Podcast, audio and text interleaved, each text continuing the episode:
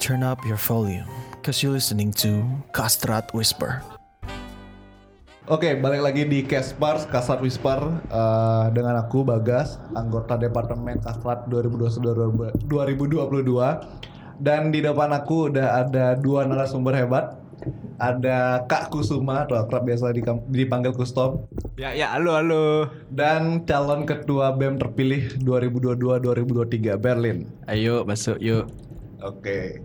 Em, jadi kita kemarin baru aja ngelaksanain pemilu pemilihan ketua BEM ya tahun 2022-2023 dan itu Berlin yang eh, menjadi ketua BEM. Jadi sebelum kita bicara jauh tentang eh, kepengurusan yang akan dilaksanakan oleh Bapak Berlin. Jadi kita mau ngomong-ngomong dulu sama Kak Kustom selama satu tahun menjabat saat ini ya. Oke gimana nih apa yang ingin ditanyain? Ya, Eh, menurut Kak Kustom eh, selama hampir satu periode kepengurusan ini itu kinerjanya udah optimal mungkin atau ada PR yang masih belum terselesaikan dan harus dikerjain sama Bapak Berlin ini. Ya kalau dari aku sendiri Ya, selama satu tahun kepengurusan kan udah berjalan berapa bulan ya? Dari Januari. ya ya. Dari Januari sampai sekarang September tuh udah lumayan banyak lah waktu yang ya 9 bulan uh, kepengurusan ya, kita lewatin di sini juga eh, Bagas dan juga Berlin tergabung juga dalam anggota kabinet BEMku yang sekarang. Kalau dari optimal atau tidaknya eh, BEM berjalan, menurutku sih eh, masih perlu evaluasi banyak. Hmm. Optimal di beberapa proker ada yang optimal, tapi di beberapa op- di beberapa proker yang lain itu Hmm. em, seperti yang aku bilang tadi ada beberapa catatan-catatan yang eh, menjadi PR. harus diperbaiki. Betul. Karena eh, di kepengurusan 2022 ini eh jujur pada saat membuat program kerja program kerjanya itu eh, aku sendiri Ya. sebelumnya eh, belum pernah ada pengalaman menjadi inti BEM. Hmm, Sebelumnya di Sebelumnya di Departemen PSDM terlebih PSDM, dahulu. ya. Tuh makanya aku nggak ada apa bilang ya basic jadi Hmm. eh, ruler atau apa ya bilang ya kayak eh, yang paling bertanggung jawab ya lah itu, bilang. itu belum ada. Jadi Semua masalah tuh pasti awalnya ke Kak Kustom dulu betul kan. betul betul mindsetku dulu uh, hanya menjadi eksekutor aja jadi anggota ketika dapat broker ya aku jalanin aja gitu nggak jadi orang yang uh, posisinya paling tinggi untuk memanage semuanya gitu jadi pada saat mendesain program kerja program kerja tuh aku hanya berpikir pada uh, pelaksanaannya uh, di awal-awal aja tapi ketika berjalan tuh aku kayak oh ada berapa catatan juga ya yang uh, menjadi highlight penting di uh, pelaksanaannya gitu. Contohnya uh, di program kerja apa ya yang baru ini Aciles Hmm. yang baru aja lewat itu kan Tahun lalu itu nggak ada. nggak ada Iya. belum pernah ada. Ini baru ya? Ya fun fact-nya Aciles ini udah pernah ada ternyata. Iya. Tapi udah lama banget 2012. Hmm. Dan eh, kadepku yang sekarang, kadep MIBA itu Prema, eh, emang kebetulan buat proker lomba namanya Ciles juga. Jadi ya mungkin emang udah Secara tidak sengaja secara tidak sengaja. namanya sama. Betul betul betul. Jadi eh, karena hitungannya udah lama juga dan belum pernah ada program kerja untuk lomba non akademis gitu ya. Hmm. Jadinya agak gini sih, uh, challenging aja ngejalanin Iya. uh, Achilles kemarin perlu banyak highlight dan lain-lain.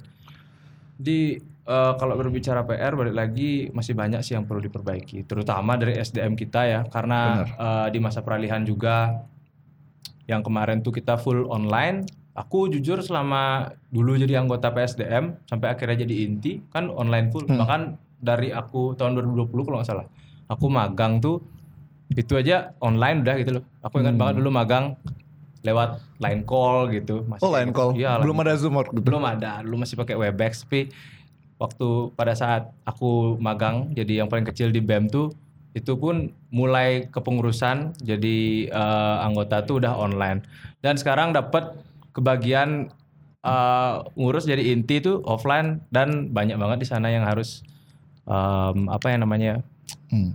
Dipelajari gitulah. Jadi Iya. PR-nya mungkin dari kepengurusanku ke tahun depan sih baru bisa dimaksimalkan lagi. Untuk tahun ini tuh kita fokus untuk beradaptasi aja. Itu sih intinya dari putar-putaran omonganku dulu tadi.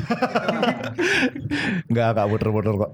Em, jadi sebelumnya kan juga udah jadi anggota di PSDM ya, Iya. eh, di tahun kepengurusannya Kak Bowo. Iya betul betul.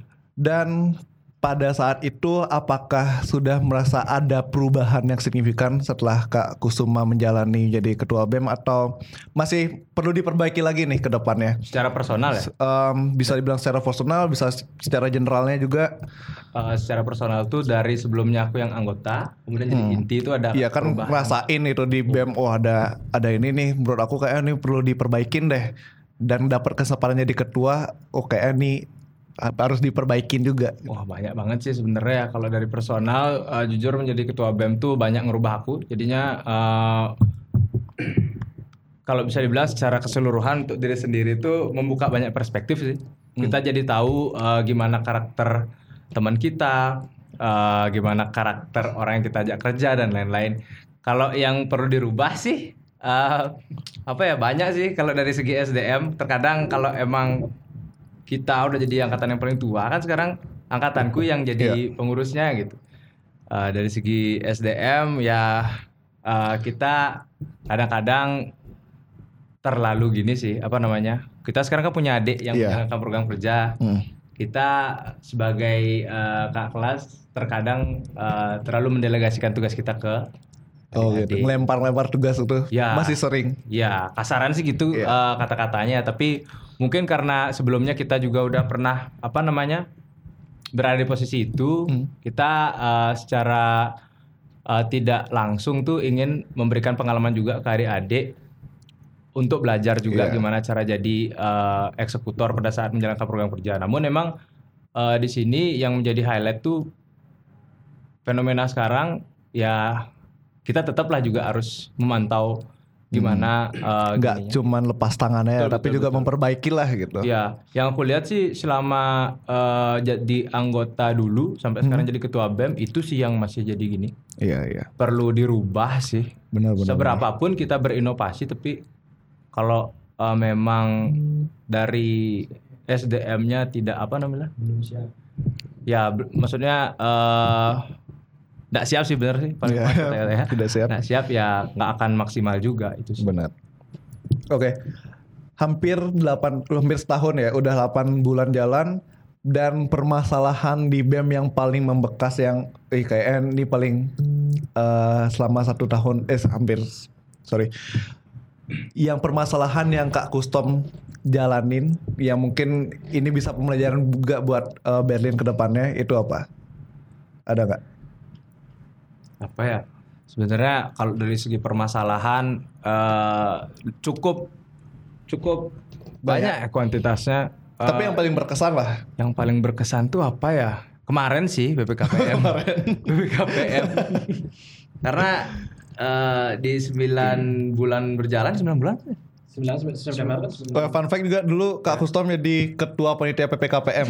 ya ketua BPKPM juga. Tapi itu kan sebagai ketuanya. Iya. sekarang sebagai penanggung jawabnya eh, sebagai ketua. Jadi BPKPM tuh kayak ospek fakultas kita gitu lah ya Iya. bilang. Eh, banyak sih eh, gininya apa namanya? Momen-momen berkesan. Karena kita aku pribadi juga di sana eh, jadi penanggung jawab ya. banyak banget sih yang mesti diperhatiin nggak cuma Hmm. merhatiin eh, adik-adik panitianya tapi juga harus merhatiin eh, adik-adik mabanya juga mahasiswa barunya karena kan memang ini em, first impression mereka ketika masuk Dan ini juga kita baru kegiatan pertama kali offline ya. ya betul betul Ang- yang ya jadi pengurus tuh kan angkatan aku dan juga angkatan adik angkatan 13 Iya. yang mana nggak dapet secara offline. Betul betul. Itu itu sih yang membekas karena eh, sebelum-sebelumnya sebelum PKPM nih ada beberapa yang offline cuma kan semi-semi offline ada yang Hmm. hybrid gitu. Cuma yang PPKPM kemarin ini baru terasa full, Full offline-nya gitu kan. Jadi banyak lah dapat apa ya? eh, Pembelajaran. pembelajaran dapat atensi dari eh, nggak cuma antar mahasiswa aja tapi antar mahasiswa dan juga atasan ya itu memperhatikan kita banget untuk eh, menjamin kualitas daripada eh, program kerjanya efektif atau enggak kemudian eh, output dari program kerjanya tuh em, sesuai atau enggak dengan tujuan awalnya gitu sih. Kalau sebelum-sebelumnya sih nggak terlalu gini ya. Maksudnya kalau kita punya ide di proker ini ya udah jalan aja asalkan baik. Tapi kemarin karena memang itu melibatkan banyak pihak ya. Eh, ada mahasiswa baru, ada kita juga sebagai panitia. Sementara dari segi pengalaman kita juga SDM kita kayak Bagas bilang tadi tuh eh kenanya online kan. Mm. Sekarang disuruh menjalankan yang offline agak. Jadi secara panitia juga masih belum punya experience-nya untuk melaksanakan BPKPM. Iya betul. Tapi kemarin atas apa namanya, yang bikin berkesan tuh semua terlibat sih di sana, Bagas. Eh, ada dari teman-teman panitia yang dari di mana mereka tuh terdiri dari mahasiswa ya, angkatan Bagas sama eh, di bawah setahun angkatan 13. Dan juga di sini dosen tuh sangat membantu Ya. kita sekali sebagai panitia gitu. Jadinya bondingnya terasa. Apalagi juga ada adik-adik yang sebagai apa namanya peserta gitu, mahasiswa baru. Emang tujuan untuk mempererat juga sih ya hubungannya. Ya, di situ di situ sih yang bikin berkesan ya. Jujur aku fun banget sih kemarin eh, di akhir minggu liburan terus jadi eh, steering committee juga di sana, jadi penanggung jawab juga di sana. Sekalian liburan juga ya. Betul betul, cukup dapat cukup dapat banyak serba-serbi rasa, pengalaman. wow, wow, wow. ya gitulah, banyak lah pokoknya mantap-mantap. Oke, thank you, thank you Kak Gustom. Eh, berbeda sama Kak Gustom yang dulunya menjadi eh, anggota PSDM. Kalau Beren sendiri kan itu udah pernah ngerasain bareng juga sama Kak Gustom kan eh, jabatan sebelumnya, eh masih saat ini sih menjadi wakil dua eh, di Inti BEM. Nah, dan pada saat mencalonkan jadi ketua BEM itu kan mempersiapkan program kerja. Dan pastinya nanti untuk kepengurusan selanjutnya itu pasti bakal dilakukan kan dan kita mau ngasih tahu nih ke para pendengar kita Kasar Whisper itu mekanisme program kerja se- seperti apa namanya apa bagaimana tuh Oke, terima kasih Bagas. Eh, sebelumnya eh, perkenalkan ya nama saya Berlin. Eh, kebetulan di sini eh, sebagai sekarang jabatan sebagai Waka 2 BEM di periode kepengurusan Kusuma ya. Nah, jadi eh, Bagas bertanya terkait program keunggulan ya. Program unggulan kemarin eh, ya eh, saya mengambil konsep eh, yang namanya program solving. Nah, di mana program ini gitu. Nah, jadi kan kita sebagai eksekutor ya nih guys ya. Tentu saja kita mempunyai banyak proker yang benar banget membuat pusing gitu ya. Iya banyak sekali Banyak proker sekali proker di FKIK ini. Nah, jadi setiap akhir proker tersebut itu ter- eh, pasti ada saja yang namanya eh, miss atau kesalahan yang perlu dievaluasi untuk tahun ke depannya. Nah, karena di sini saya berangkat dari inti juga ya guys ya. Ya. Eh, karena kan eh, saya lihat juga animo yang kemarin kalau Bisma sama Bagas ya sebagai kandidat tiga tiga besarnya itu kok program unggulannya lebih ke departemennya ya seperti Bagas, eh Bisma kemarin tuh lebih ke pengabdian gitu, membuat catatan, Catatan, bersama ya, gitu. Nah, jadi bersama. saya mikir nih diri saya kalau saya berangkat dari inti apa yang bisa saya buat ya gitu. Nah jadi berkaca dari kerjaan inti yang selama ini saya lakukan sama Kusuma, jadi inti itu sebenarnya cuma mengawasi satu mengawasi dua memfasilitasi itu Koordinasi. berkoordinasi dengan DPM dengan atasan itu ujung tombak yang perempuan itu pasti inti. Nah jadi apa yang inti bisa buat itu menurut saya itu adalah suatu pemecahan masalah gitu. Nah jadi kita kumpulkan terlebih dahulu, misalnya eh, di sini bisa kita eh, aku- akumulasi ya. Tidak hanya di setiap akhir pro, satu proker, misalnya tiga proker berjalan, atau empat proker berjalan, kita kumpulkan kepala departemen. Nah sehingga di sana eh, departemen pemegang Proker tersebut. broker tersebut tuh bisa menjelaskan apa ya kekurangannya di sini sehingga nantinya masing-masing departemen bisa memberi masukan tidak terlepas dari itu departemen danus, miba, misalnya ada masalah di kastrat nih. Departemen miba juga bisa ngambil andil di sana berdasarkan pikiran dia. Nah, sehingga nantinya eh, kita akan buat buatkan catatan kecil seperti itu ya eh, sehingga nanti bisa dikasih ke pengurus tahun depan dan bahkan juga kita bisa evaluasi apakah program ini worth it dija- dijalankan tahun depan gitu. Nah, jadi kan kita ini sebagai penjalan eh, sebagai eksekutor tidak bisa memikirkan diri kita sendiri ya. Nah, jadi eh, keberhasilan kita sebagai seorang pemimpin itu adalah bagaimana kita melihat eh, kepengurusan berikutnya itu dapat eh, lebih baik daripada kita. Itu sih besar harapan saya, guys. Oke. Itu sih. Berarti latar belakangnya gara-gara adanya permasalahan di proker tersebut. Jadi Iya. setelah berarti kegiatan problem solving itu akan dilakukan setelah proker itu berlangsung. Iya, bisa diakumulasikan beberapa proker biar nggak sering gitu ya. Ah. Ya, mungkin teman-teman ada yang bertanya apa yang membedakan eh, problem solving dengan sidang gitu mungkin Iya. atau apalah gitu. Sekilas emang sama ya guys ya. Oke. Sidang itu kan LPJ-an khususnya itu membahas mengenai eh, laporan kerja, mengenai kwitansi selama kegiatan seperti itu yang itu yang lebih fokus dibahas gitu, dipertanyakan ke mana sisa uangnya. Seperti itu kurang lebih kalau saya tangkap sidang itu. Nah, jadi kalau ini fokus kepada kegiatan itu sendiri. Nah, jadi emang ada ya eh, seperti apa namanya? WLMD ya. WLMD, PKAD itu emang eh, pertemuan ya. Eh, tapi yang saya lihat dari dulu tuh eh, pemegang VIC tahun lalu tuh tidak memberikan catatan apa pun. Nah, jadi di sini saya ingin memberikan sebuah eh, catatan atau apalah itu yang bisa diberikan ke pengurusan tahun berikutnya. Kalau eh, yang PKAD ini cuma membahas permasalahan yang ada sekarang. Jadi mungkin di sini bahasanya saya sempurnakan melalui problem solving ini, pemecahan masalah bersama ini kita bisa memiliki catatan kecil ya, bisa kita kasih ke adik-adiknya nanti biar adik-adiknya lebih gampang. Oh, ini menjadi masalah dulu. Ini kita benahi. Kayak gitu aja sih. Itu bedanya, guys. Oke. Jadi kan eh, Berlin juga sudah menjadi wakil ketua 2 BEM dan sekarang masih juga menjawab menjabat sebagai wakil ketua 2 BEM. Tentunya banyak belajar juga dari Kak Kusuma Oh, dan banyak. tentunya melihat juga manis asam pahitnya dari BEM Banyak ini. rasa, guys. Iya banyak rasa. Em, fokus utama yang Berlin pengen perbaikin di BEM ini selain yang udah disebutin sama Kusuma yang menjadi PR besar lah untuk ke depannya. Eh, untuk fokus utama saya sependapat sebenarnya sama Kusuma ya. Eh, masalah SDM nih guys. Iya, benar sekali. Kita tahu ya. Ya mungkin udah menjadi eh, gimana ya? Keberhasilan keberhasilan proker itu kan sangat ditentukan Ya. dari SDM ya.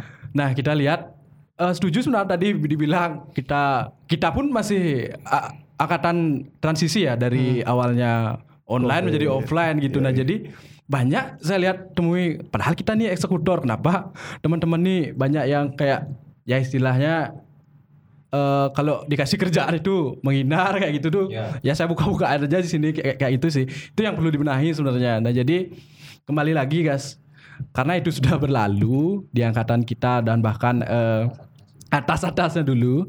Nah jadi saya ingin memberikan personal branding yang baik di BEM ini. Agar nantinya adik-adiknya itu dapat oh ini yang namanya BEM LM FKIK oh kita di sini bisa mengembangkan diri kayak gitu. Ya ya kayak gitu saya inginkan guys Oke. Ya, jadi personal branding SDM itu nomor satu menurut saya Oke. Itu yang bakal diperbaikin di kepengurusan ke depannya dan semoga berhasil. Dan mungkin pertanyaan buat eh, Kak Kustom dan juga Berlin ini. Jadi ada beberapa teman-teman yang mungkin eh, masih ngerasain ya adanya mungkin antara senior dan junior. ini sensitif nih guys Iya. Dan kita harus bahas di sini supaya juga diselesaikan lah. Itu pendapat buat Kak Kusuma itu ngerasain nggak adanya senioritas? Kalau dari aku sih nggak ada ya. Eh, bener nggak ada Dulu. Eh dulu sekarang nggak ada. ya Dulu ngerasain. Eh, kalau dari aku izin jawab ya. Eh, ngerasain nggak senioritas gitu ya Iya, selama aku kuliah Mungkin di kan kerasnya itu di kaderisasi. Ya, ya, ya. Kalau dari pengalamanku ya, dulu juga eh, pernah berada di posisi paling kecil sampai sekarang yang paling dua lah, paling senior lah gitu. Apalagi dulu pernah jadi koor disiplin ya. wes mantap Ya marahin aku sih. pembantai Tapi dulu tuh berangkat juga dari eh, pengalaman yang sama dengan adik-adik sekalian. ah, Itu eh, dari semester 1 Kalau boleh cerita, aku jujur nak nak pernah punya ekspektasi bakal punya banyak temen kayak gini sekarang gitu loh. Dulu pun juga aku nyari temen di angkatan pun agak sulit gitu karena dari SMA ke mm, apa namanya perkuliahan itu kan sangat-sangat berbeda sekali gitu loh. Kita harus mulai lagi dari awal gitu terkait dengan branding diri sendiri dan lain-lain. Nah, yang jadi tantangan adalah saat beradaptasi akan banyak sekali eh, komponen-komponen yang akan kita temui mulai dari teman angkatan sendiri dan juga eh, kakak kelas. Nah di angkatan sendiri aja udah agak susah gitu kan kita membaur bersosialisasi apalagi sama kakak tingkat yang di mana notabene itu banyak sekali ada eh, apa ya proses kaderisasi pada saat itu gitu. Mulai dari kita masuk kampus pertama kali kita akan dija- di- dibentuk di kader lah istilahnya untuk menjadi SDM SDM yang berkualitas melalui proker-proker yang udah ada milik kakak kelas tuh ada seperti yang udah mungkin adik- adik-adik baru ikut itu PPKPM. Kita diajarkan bagaimana cara apa namanya? Saling mengenal saling mengenal bagaimana berkehidupan berkehidupan kampus jadi mahasiswa dan nanti ada banyak lagi kaderisasi baik itu di BEM dan juga di badan kelengkapan kalau berminat nyari badan kelengkapan. Senioritas ya eh, jujur dulu terasa sekali sih. Karena sebagai mahasiswa baru kan kita pasti kayak wah gimana nih? Di lingkungan baru kok aku rasanya tuh melakukan ini salah. Itu salah. iya melakukan Yang ini bener dianggap salah. betul betul. Eh, jadi apa yang harus kulakukan yang baik dan benar gitu. Ya. tapi kembali lagi kalau aku dulu prinsipnya sih ketika merasakan seperti itu aku berpikir bahwa oh nggak cuma diriku sendiri aja yang ngerasain sih teman-teman juga. Toh juga senioritas di sini sih nggak terlalu gini ya nggak terlalu apa bilang Lu keras. Ya nggak terlalu keras, nggak terlalu bikin alay. kita ya. Alay. Karena pada dasarnya setelah dipikir-pikir, ketika menjadi kakak kelas baru terasa juga gitu loh. Oh tujuan tujuan saya digitukan dulu tuh untuk membentuk saya yang sekarang gitu. Seperti dulu contohnya, ini juga menjadi isu sebenarnya saat ini ya gitu. Ya. Dulu banyak juga eh, teman-teman angkatan yang semester 1 tuh ada yang melanggar SPMK lah, ada yang em, banyak lah pokoknya. Dan saat ini udah menjadi concern utama ya. Iya. Supaya nggak ada lagi senioritas junior. Betul betul. Nah dulu pada saat ada yang seperti itu, langsung ke kelas tuh memberikan intervensi di sana. Kenapa kamu eh, apa namanya seperti ini seperti ini? Kalau kita pikir di situ kan sebenarnya terlihat seolah-olah kak kelas itu menggurui kita. Tapi kalau kita tarik lagi apa namanya secara garis besar benang merahnya tuh karena emang untuk Untuk kita. kebaikan kita ke depannya juga kalau kita apa ya tidak diingatkan tidak ditegur seperti itu ya kita masa akan bertemu dengan atasan dengan dosen dengan pegawai dan lain-lain civitas-civitas akademika di sini dengan kesalahan. eh, membawa membawa membawa laga yang sama membawa kesalahan yang sama. Untuk senioritas di sini sih hanya sebatas segitu aja sih Iya. masih bisa diukur. Toleransi lah. Ya masih bisa diukur. Nah ada lagi yang mungkin kalau dulu punya fobia ya. di ada, SM. ada ada fobia. Siapa tahu kan punya Iya. punya pengalaman buruk gitu di di SMA atau SMP pernah dibully, dipelonco gitu pada saat eh, dikaderisasi di ekstranya atau gimana. Untuk di sini sih kalau bisa dibilang tidak ada yang seperti itu. Pun kalau kita ditegasi oleh senior dan lain-lain itu masih dalam batas normal sih. Tidak mungkin kita ditegur kalau kita tidak melakukan kesalahan. Masih sebatas itu aja sih. Mm-mm. Kalau dari aku itu kalau Oke. dibilang merasakan merasakan. Tapi ya udah udah udah. Kalau dari Berlin mungkin ada yang ingin diperbaikin kan juga ngerasain dan juga jadi, pernah jadi koor disiplin juga. Waduh, jangan nak bilang-bilang gas. Iya, kan sama nih berdua pernah jadi koor disiplin. Ya. Nah, untuk yang ingin diperbaiki, nggak ada sih ya, karena emang Nah di sini kembali lagi ke tujuannya apa. Yang penting kita punya bukti aja gitu. Kita punya dasar untuk mendidik adik-adik kita nanti gitu. Nah jadi asal jangan ngawur aja. Saya pun juga kadang kesel sama orang-orang yang ngebentak-bentak ngawur gitu adik-adik kelasnya tanpa dasar dengan dalil mereka udah cutting gitu. Nah gitu. Nah jadi fokus terbesar itu cuma itu. Kita harus gimana cara kita mendidik adik-adik kita eh, yang nanti bakalan menjadi penerus kita agar dia nggak takut gitu loh. Masa aku diginiin gitu. Biar nggak ada eh, spekulasi seperti itu. Biar dia bisa bercermin kayak gitu. Nah jadi oh kesalahan saya ini ya. Biar kayak gitu. Kalau udah ada pemikiran kayak gitu di adiknya, saya yakin eh, itu sudah bisa berjalan ya dalam konteks yang baik itu. Oke. Oke untuk closing hari ini Udah. ya? belum. Sekarang closing nggak kerasa ya hampir eh, 25 menitan. Jadi sekarang untuk eh, terakhir pesan kesannya ya deh dari Kak Kustom dan juga Berlin. Pesan kesan untuk teman-teman BEM yang sekarang baik yang mau demis, ada juga yang baru masuk dan juga buat angkatan 14 yang mungkin nanti kan bakal jadi kader juga kan Ya, untuk ya, jadi yuk, BEM. pasti. Apa pesan dan kesannya? Silakan dari Kusuma dulu. Ya duluan. Ya, kalau dari aku pesan untuk untuk hmm, kalau dari aku pesan untuk teman-teman semua yang sekarang jadi pengurus BEM itu ya. Dan yang demis juga ya? Ya, yang mau demis juga eh, emang untuk angkatanku ya terutama. Yuk. Sekarang sudah ada euforia duluan lah, padahal belum belum waktunya tuh, masih ada kerjaan lah kita. Tapi udah kayak ada kata-kata, iya saya demis gini gini gini. Itu tuh jangan dijadikan eh, apa ya, bilang kebak. bukan sih maksudnya dijadikan Alasan? alasan untuk kita lepas tangan sama departemen yang kita sekarang lagi pegang. Karena untuk angkatan 11 di tahun ini nih pun sudah masuk triwulan terakhir kita jadi pengurus tuh setiap proker yang kita rancang tuh masih menjadi tanggung jawab kita. Jadi ya walaupun kita sebentar lagi akan merasakan euforia demis tetaplah kita menjalankan eh, apa ya program kerja tuh sesuai dengan eh, tanggung jawab yang sudah dimandatkan ke kita gitu. Tapi aku nggak bilang ya teman-teman angkatanku semua tuh kayak malas apa gimana enggak sih. Semua itu seru-seru, semua tuh saling saling saling bahu membahu membantuku ya gitu. Jujur aku serius serius. Jujur kalau aku eh, ada gimana gimana perlu sesuatu yang eh, dari inti gitu misalnya udah kesulitan juga teman-teman kadep-kadepku yang hebat-hebat yang bantuin aku juga gitu. Mantap. Ada 8 departemen itu semua mantap-mantap kadepnya gitu. Anggota-anggota yang lain juga yang angkatan 11 pada bantu semua gitu. Tapi itu sih pesanku untuk teman-teman masih punya adik-adik juga yang eh, perlu di asuh lah sampai bulan Desember nih. Bahkan sekarang udah kedatangan adik-adik yang baru jadi eh, lebih di apa ya ditingkatkan lagi lah untuk eh, dari segi caringnya ke departemen masing-masing supaya eh, bonding yang sekiranya harus turun dari setiap anggota atau rasa rasa ikatan yang setiap, eh, setiap anggota rasakan di departemen masing-masing tuh bisa sekiranya erat lah di sisa-sisa kepengurusan kita. Sebelum demis itu aja sih yang gini, yang perlu ditingkatkan.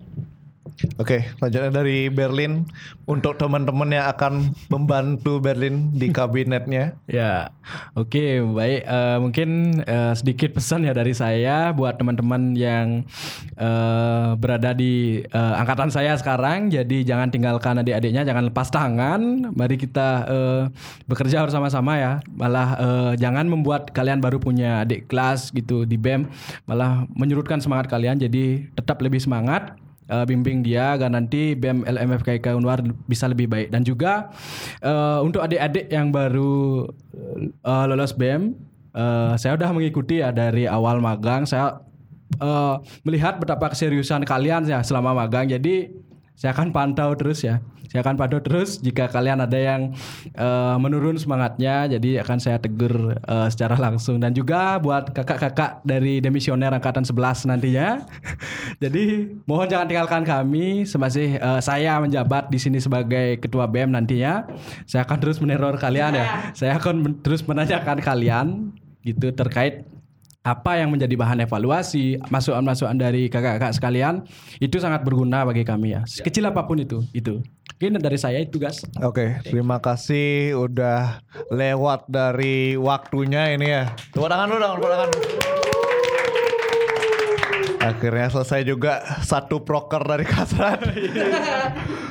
ya, jadi eh, buat teman-teman di sini jangan lupa juga dengerin podcast-podcast kita. Jadi banyak juga sebelum-sebelumnya podcast bareng Dokter Santi dan lain sebagainya.